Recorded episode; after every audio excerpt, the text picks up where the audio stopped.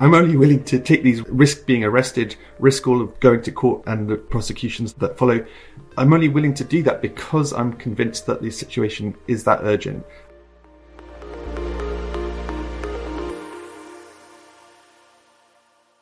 Greetings, Earthlings, and welcome back to your podcast, the show where we sometimes have to say, Don't make me stop what I'm doing and come down there.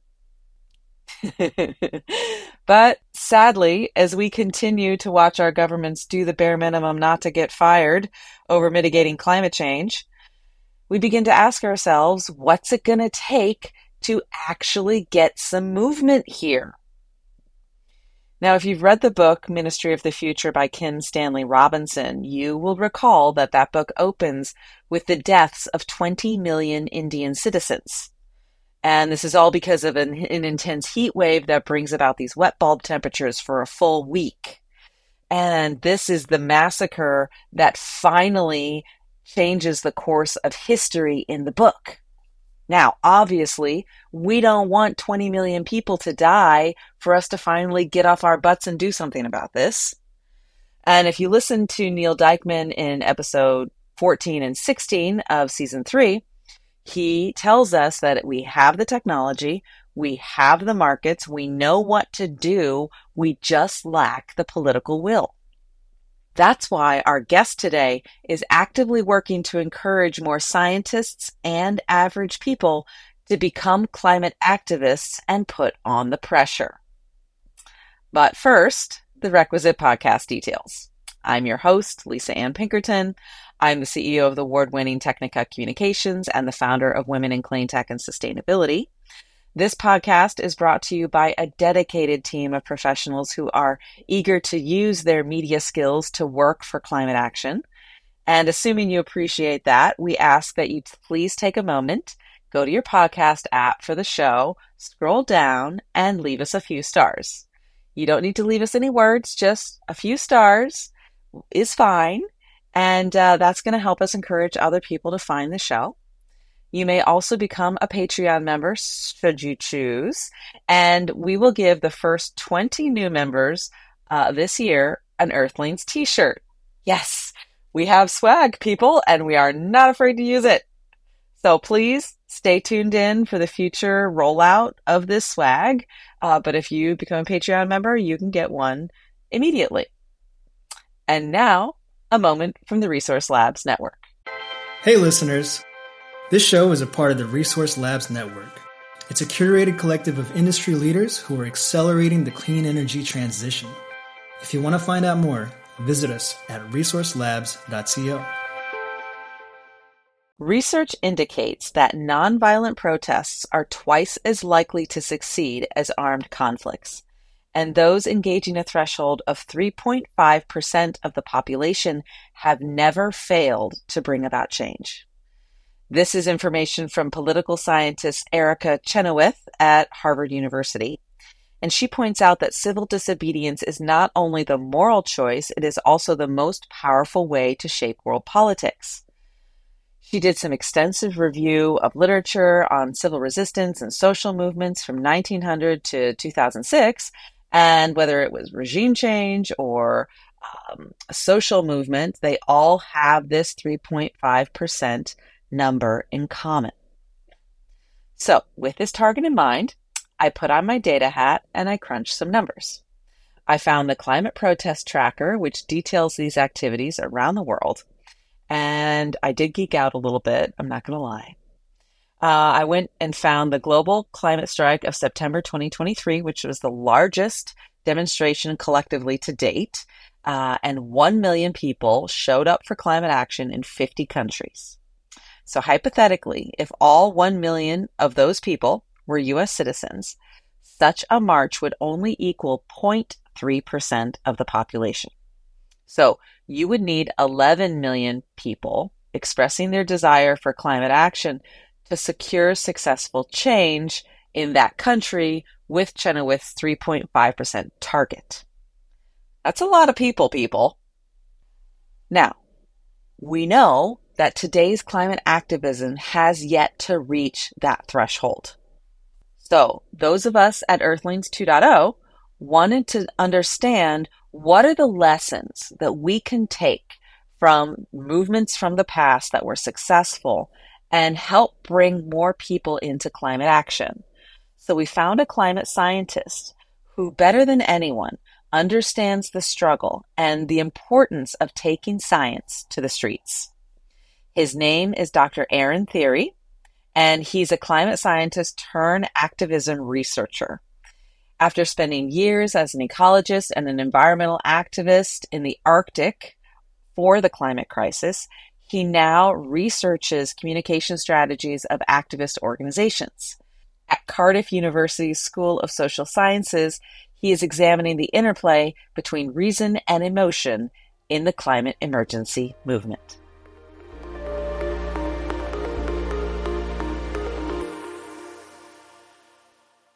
We use science to try and help us understand what the impacts of climate change are going to be. So science has been a key tool in our understanding and building our understanding of what climate change is and what to do about it.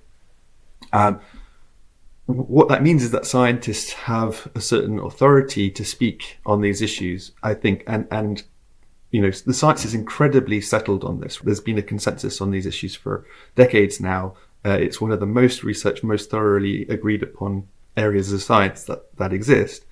Um, and so I think considering that that's now the case and considering that it's been, uh, you know, that governments are continuing to carry on, you know, missing targets again and again and again, I think therefore it's, it's becomes necessary for scientists to start saying, well, you know, I'm a human being too. I, I live in the world. I have things that I care about. I'm not just a scientist sitting in a lab, right? Yeah. Um, and I'm I'm deeply concerned about my future. I'm really freaking out about where this is going and the fact that governments are betraying us and in the fact that they're not taking the actions that they said they would.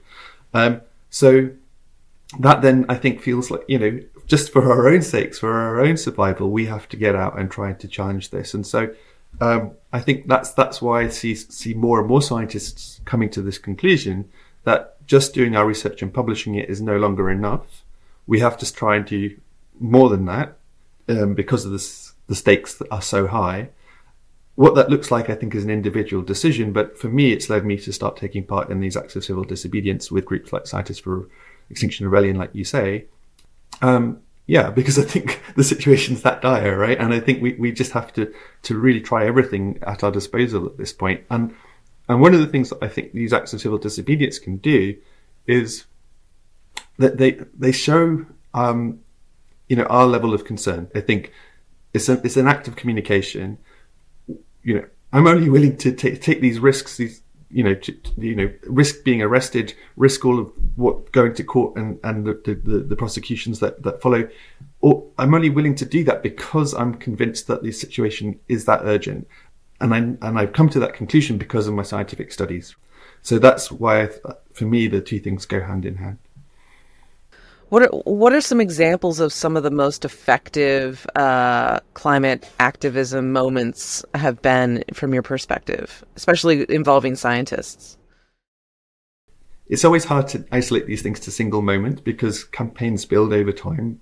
Right. And often there, there are many different things feeding into them to lead to successes. It's almost always taken, uh, you know, uh, pe- people pr- protesting, demonstrating, uh, lobbying, organizing in their communities, all of those things, legal challenges and all of that. But the ones that have been most successful are the ones that also then have a level of direct action or civil disobedience as part of those movements. And that might include, for example, blockading um, uh, the, the, the, fossil fuel infrastructure site before anything can be built.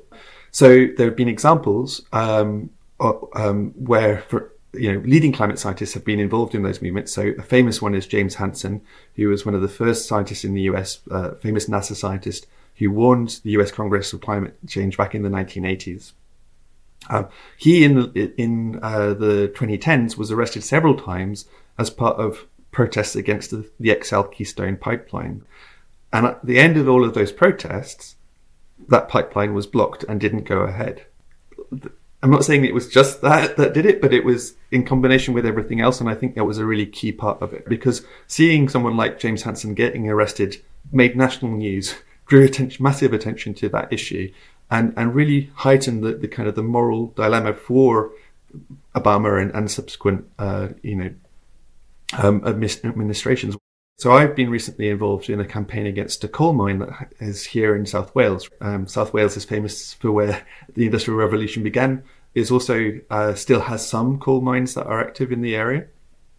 Um, and we've been blockading that mine. It's a mine that, uh, you know, technically it shouldn't be going ahead now. Uh, you know, it's, it's in breach of its legal, um, uh, um, uh, paper, like the, the, the, licenses have expired, but it's still carrying on. That looks like that's now being successful. So that's a way in which actually resorting to these rather extreme tactics has been necessary because all of the other avenues for change have been uh, ineffective. And I think that's a really key thing around these issues. Actually, I didn't touch on it before, but I think you know, in order for civil disobedience to be seen as as as um, ethically justified, I think you've got to have tried other things first. You, you don't just reach for that straight away. You show that the system's failing to respond, and at the end of that, what you have left, that that's the only avenue that, that's still available. We're not trying to pull down the system, right? We're, what we're trying to do is we're trying to um, uh, point out that the system's failing us. And, and so, yes, we break the law, but we're not trying to be unlawful. We're not trying to bring about chaos. I appreciate that you share that because it's, uh, I think people think that um, the civil disobedience just happens out of the blue people just decide one day that they're going to go block, you know, a facility. And, um, and then there's, there's a lot that's been built up to get to that point. Uh, so can you tell us a little bit about everything that goes into um, this activism work and what are the different types of roles that people tend to have? Yeah, no, absolutely. There's this huge different number of roles. Um, these groups, uh, I think of them a bit like an iceberg. So you, like you've got the 10% above the water and like 90% below the water. And as you were just alluding to, it's pretty much only the, the people who are actually taking part in the actions themselves that, that kind of get featured in the media. But underneath that, there's a huge support structure of people, um, you know, doing things like fundraising, doing things like awareness raising, recruiting, uh, training. Um, you've got all the people hosting and organizing meetings that take place you've got people, and that can involve things like baking baking uh, cookies to go around and share with everybody, right? Like we still got to feed the revolution, but like you know, th- there's all of these things. And that actually, I mean, that's a really important point because when we do our big demos, um, where we in in London, for example, we've occupied uh, Parliament Square for you know uh, several several weeks at a time people camping out in the streets the whole time, trying to build this kind of pressure to put on the government to take much stronger action um, you know, there's street kitchens there, right? The camp kitchens that, that have to be maintained. There's people who are, um, do all the prep or, or, or, provisioning for all of that. So it takes a lot of work. There's loads of different jobs that people have to do. Um, and like, whereas there's a lot of care work that has to go around it as well. So, um, putting ourselves into these vulnerable positions, uh, often that, that takes a lot of, um, uh, a, a, a big emotional toll uh, being in those environments. Uh, likewise, there's the legal cases that then follow on from that, and so there's a lot of uh, uncertainty around those trials and, and what happens if you're found guilty. So then there's people who help fundraise sometimes to help with the legal efforts and so on. There's, there's lawyers who give their time uh, pro bono to help with these cases too, quite often. Um, there's scientists who, who are writing um, uh, evidence statements that are then read in court. So many people support the movement and are actively contributing to the movement from their homes without ever having to be on the streets. But it's, it's the point is is that without all of that, these movements wouldn't succeed. And uh, so there's there's room for everybody, and I think that's that's the main thing. So you don't have to jump uh, right up to the you know the front line of the demonstration on your first day as a climate activist, right? You can start out something simple, something behind the scenes. And it sounds to me like we need many, many more people behind the scenes than we do in front. Yeah, that's right. And I think, you know, people uh, step into different roles at different times as well, right? And and again, people are trained in order to be able to take part in uh, in these acts of civil disobedience. There's a lot of training that goes into how to remain calm, how to be to not react violently if, if the police come in and heavy handed or anything like that. So it's a lot of emphasis is put on, you know, maintaining this demeanor of non-violence. Um, and that's, that's, um, been true throughout Extinction Rebellion's existence that I've seen, you know, we've had these, like I said, massive demos that have, um, you know, led to thousands of people being arrested. There wasn't any cases where people were uh, uh, um, accused of violence in those situations, right? We, we, the training is, is very important to that.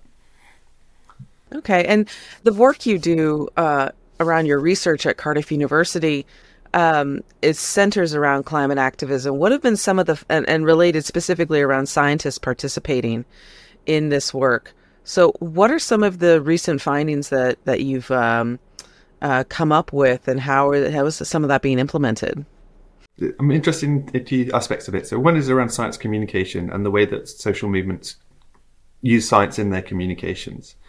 The the other thing that I'm interested in is, you know, like, as I say, the the ways in which scientists feel about whether or not to join in and support these movements, and if so, what ways do scientists feel most comfortable taking on in order to do so? Um, and so there are, I think, good faith arguments that are happening within the scientific community about how far to go and how many scientists should in, engage in these types of activity. And I think a lot of that boils down to concerns around public trust.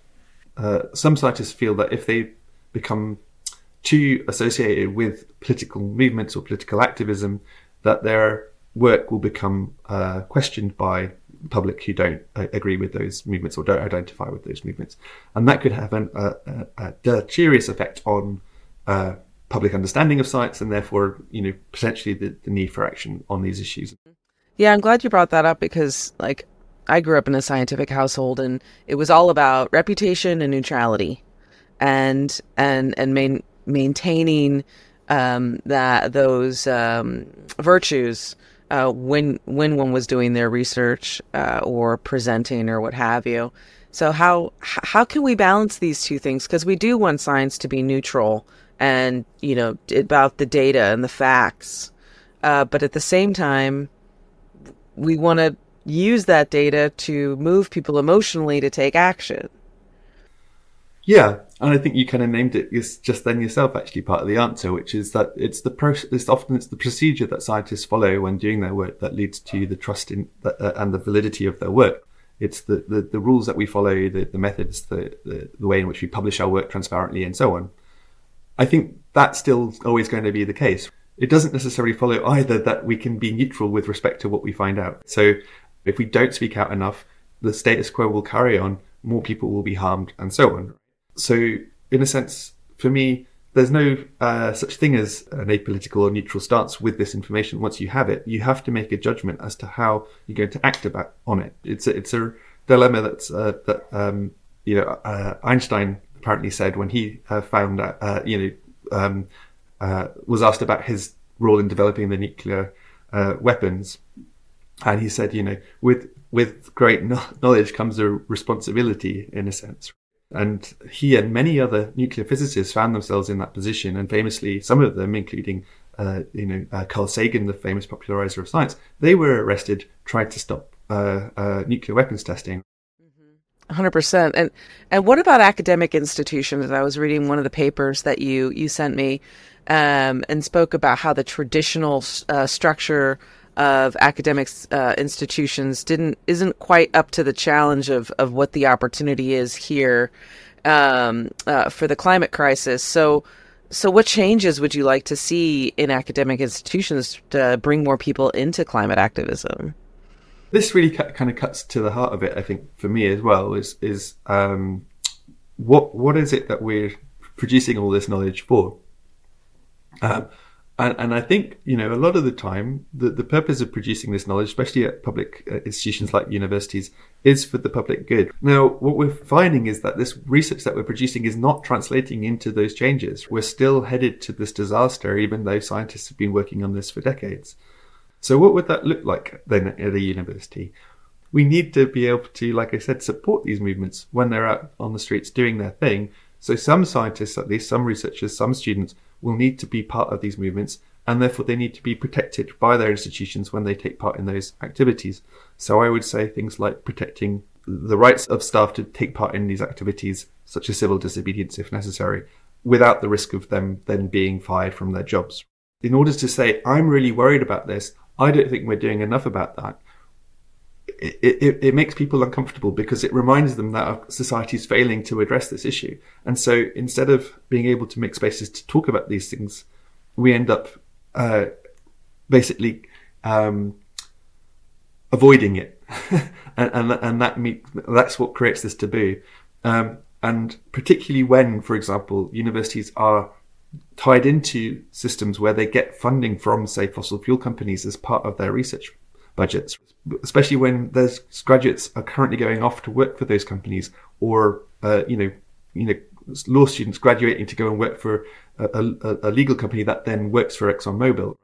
And it makes sense too because I think, you know, universities are, are natural places for some of these movements to build steam beyond the the academics and, and the and the research, frankly, you have a large body of people with some time and a little bit of flexibility to go out and demonstrate or or to put some effort um, in behind the scenes versus folks um, with full time jobs and families and all of these other um, uh, responsibilities that you know, takes a little bit of time to sort of whittle away at those objections before those types of people generally will get out and demonstrate or participate. Yeah, absolutely. I think that's exactly right. I like the idea of working to to get some of these academic institutions to be to be more forward in in the activism or just or just opening opening the experience for people to be more active in whatever topic that they want to be active on. Yeah, exactly. Um, you spoke a little bit about different uh, uh, geographical locations uh, that have been active. Where are you seeing the most um, activity around climate protests? Is it in Europe more than uh, the U.S., or or is that maybe just a perception of media? Yeah, I, I think that's a that's a good question. It depends on what kind of activities and what kind of protests we're classifying as climate action. And I think um, one thing that I would hope, going back to what you were saying before, is that actually um, we can redefine what climate action looks like, uh, so that it is, for example, um, you know, deploying renewable energy in your area and, and creating new green jobs or it is re-insulating homes to stop fuel poverty, and that is also climate action. But I think also um, explicitly as climate change activism uh, around that, then I would say yes, it's probably more so in uh, the global north countries, um, but um, that's also partly because of you know the legal environments that these things are happening in. Whereas in the global south, what you tend to find is uh, that the activities around, um, if I've understood it right, more particular points of extraction and projects going ahead. That that will then create environmental harm and pollution in the local area, which creates social injustice in that area. So uh, other things are, are, as well around, for example, uh, coal coal mining or oil drilling or cattle ranching and how that's expanding to cause uh, deforestation, and, and then communities are opposing those things as well. So what we find is that you know environmental defenders around the world in those areas are often uh, putting their lives on the line when they're doing that, and um, you know hundreds of people a year are, are, killed opposing these projects on the ground. And, and I think you know these these environmental defenders often don't get into the news, even though they're they're making these huge sacrifices. And I think that's a problem that our media really needs to think about where it's putting its gaze uh, on, on these issues. I appreciate that you said all that because it's true that you know you can have a, an effect globally on the climate crisis by addressing what's happening locally where you are because it all it's all a piece of the whole in terms of what we're we're um, putting out into the atmosphere and how do you recommend people uh, get involved if they want to start being act- active on climate? Are there any specific groups that you recommend that they look into? Any any websites that are a good place to get started? There's lo- loads of different groups out there, and there's local groups, and there's national groups, and there's global groups. So, like you know, uh, have a look around is is probably my my uh, suggestion think about the issues that are important to you, the bits that you want to work on. And so some of the really interesting groups that I've I think are, are happening right now. There's the Fossil Fuel Non-Proliferation Treaty, which is a, a, a, group that's trying to bring about a global ban on, on new fossil fuel developments. That's the ultimate goal. But the way that they're doing it is organizing, organizing at lots of different levels. And so, you know, they're trying to get uh, city councils to pass motions saying that they support that vision. They want to see that that passed, which then gets passed up to like state legislatures, which then have to vote on it, and then they get passed, and then it's hopefully pushing up to national legislatures, right? And we're already starting to see that some countries are saying yes, we're going to sign up to this. So that's that's one example. Another one that I think is really exciting uh, is uh, the campaign to stop ecocide, which is doing something similar. And what they're saying is again, we need an international treaty that's going to allow us to hold people uh, criminally accountable for causing massive environmental harm. Uh, in the same way as we have laws against genocide, there should be laws against ecocide because it still creates huge humanitarian harm and, and uh, harms human rights. And so a third one, which I find again really inspiring, um, is in the UK. We've got um, the government's just recently announced that it's going to continue expanding fossil fuel exploration into the North Sea. Clearly, this goes against all our climate targets, right? The, the international um, um uh, the Paris Agreement goals. And so there's this group in the UK called Just Stop Oil that have been active, um, basically every day going out trying to block roads uh, in order to create this uh, uh, attention to this issue, trying to show you know that there's this popular opposition to the government for continuing with this policy, and because it's going on day after day after day, it keeps forcing this issue. In. And although the group themselves are now you know demonized in the press and the you know, if you ask people generally, they, would say that they didn't like the group. The issue around um, the, the, need to stop this North Sea oil and gas development has shot up the political agenda and is now a, a really key uh, thing that's being discussed. With the opposition party in the UK, the Labour Party, saying that were they in government, they wouldn't uh, uh, continue with that policy. So um, we're starting to see that's a way in which, like this, this kind of small scale civil disobedience groups can be really effective at, at trying to change a national conversation. Yeah, I'm glad you mentioned that because something that's been um, I've been watching over the years is uh, some activists getting more um, going after civil disobedience in, in very populist ways. So it's not connected to blocking uh, an, an oil facility or private jets and airports, but they're going and defacing public works of art or works of art, famous works of art. Like there was a Van Gogh that was that was um, um, defaced, and I think my sometimes I have a concern that people are just going to write off climate activists writ large because there's this small group of people who are getting a tremendous amount of media exposure for civil disobedience that seems unrelated to the uh, the mission that they're attempting to achieve. So, yeah, it's a really interesting point, and and I think these things are constantly being discussed within the, the movements themselves. Right, different groups take different positions. They have different tactics. They they often disagree amongst themselves about what's the best way to go forwards.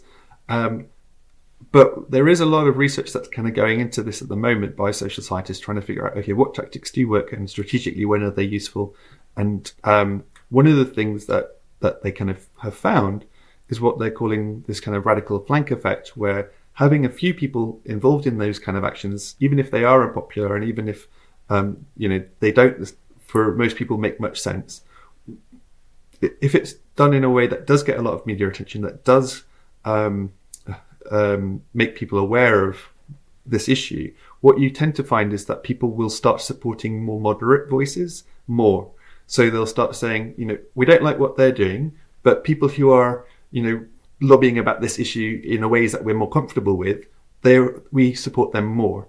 And so it has this effect of shifting what's seen as legitimate debate in society. And so although the groups are unpopular themselves for taking these actions, um, what happens is that society, the, the, scope for action in society becomes more possible. And, and I think that's sometimes we have to look at these things in not a direct cause and effect kind of way, but there's these kind of more complicated dynamics that play out in complex societies. And I think uh, expecting things to always be nice and linear is, is something that we just have to let go of when we're trying to think about processes of social change. What, you mean everything's not a straight line? Aaron? I feel so disillusioned now. Um, uh, when we look at the next five years of the climate movement, what's your prediction?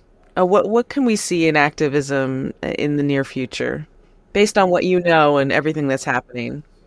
We're going to start seeing more and more crises happening, more and more disasters, and therefore, I think one of the consequences of that will be that people concerned about these issues will become more and more active.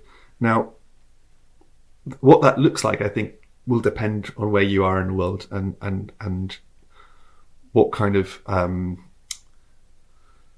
response there is from governments and so on. But I think one thing that I'm seeing happening in, in the UK and, and also we see it in other countries at the moment. So we're seeing it in the US, in Australia, Canada, Germany. We're, we're seeing a clampdown on, on protest rights. Uh, you know, the governments who want to carry on with business as usual are basically bringing in more and more draconian rules that are allowing harsher penalties for people involved in these kind of protests.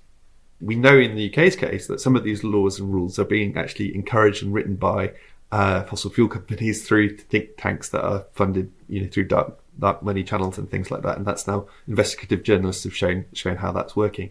So so I think that's partly because it's working, right? Like I think that's the thing. It's like it's effective, so they're trying to shut it down. And I think we're going to see more of those efforts to do that, which I then would hope means that people concerned about civil liberties uh, uh, would would start fighting back and pushing back against those those issues. But one of the things that that has the effect of doing is raising the stakes for these kind of protests. It might mean that activists increasingly go underground in order to try and do these actions without taking the same levels of risk. That's that's one possibility. Another is that they reduce the level of the kind of actions that they're doing in order to try and maintain a similar level of risk for themselves because, you know, they go to such lengths to try and criminalize protests who, of young people who are simply standing up trying to say we deserve a future and we're going to carry on raising our voices for it, that it becomes more and more absurd. The fact that you can't even just walk down the street holding a sign anymore, that's, that's illegal, right? So that's another thing that can happen. And I think the third thing is I think we're going to see that these movements are going to broaden and, and become more unified with other causes too. So one of the things that you know is clear is that on its own, just the climate and environmental movement cannot cannot win. Like the, the changes are too big that it's going to affect all parts of society, and it's not going to just be the case that that people campaigning who care deeply about these issues are going to. There's not enough of us as it is to, to bring about those changes quickly enough.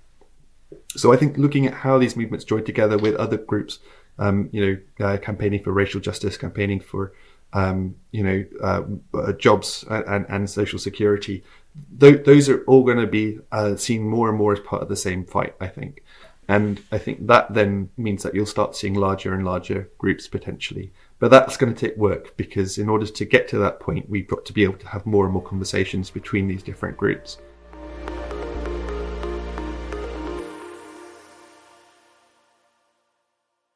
Well, there you have it, Earthlings. There is so much more to climate activism than holding a sign in the street. You can bake cookies, you can do fundraisers, you can show up at city hall meetings, you can be out there in the world, or you can be behind the scenes, and all of it is going to have an impact. This does mean that you have a little homework to do because listening to this podcast is not enough, although we deeply appreciate you being a listener. You know that. To get involved more directly on climate, you're going to have to make a task on your to do list because we all know if you don't make a task, it doesn't get done. And do a little research of groups that are active in your area. Uh, we put a few links in the show notes for you to help get you started. Um, there's the Climate Action Network, and we put up the global members list so you can search across the world of Climate Action Network members. Also, there's the top 50 climate nonprofits to watch in 2023. And I like that list because it kind of breaks down these groups by category. There's climate education, there's carbon pricing, marine conservation, faith based groups, uh, sustainable commerce, just to name a few. And like Aaron said, we get to give ourselves room to shop around with these groups, go on a few dates, right? Meet some people, figure out if you are resonating with what they're about, and see if there's a match there. And if there's not, don't feel bad about it. Move on to the next group.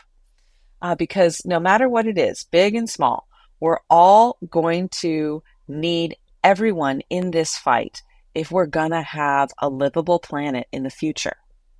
Speaking of showing up, today's Restoring Faith in Humanity segment comes to us from Sulphur, Louisiana, or better known um, as Cancer Alley. I'm not making this up. It's crazy.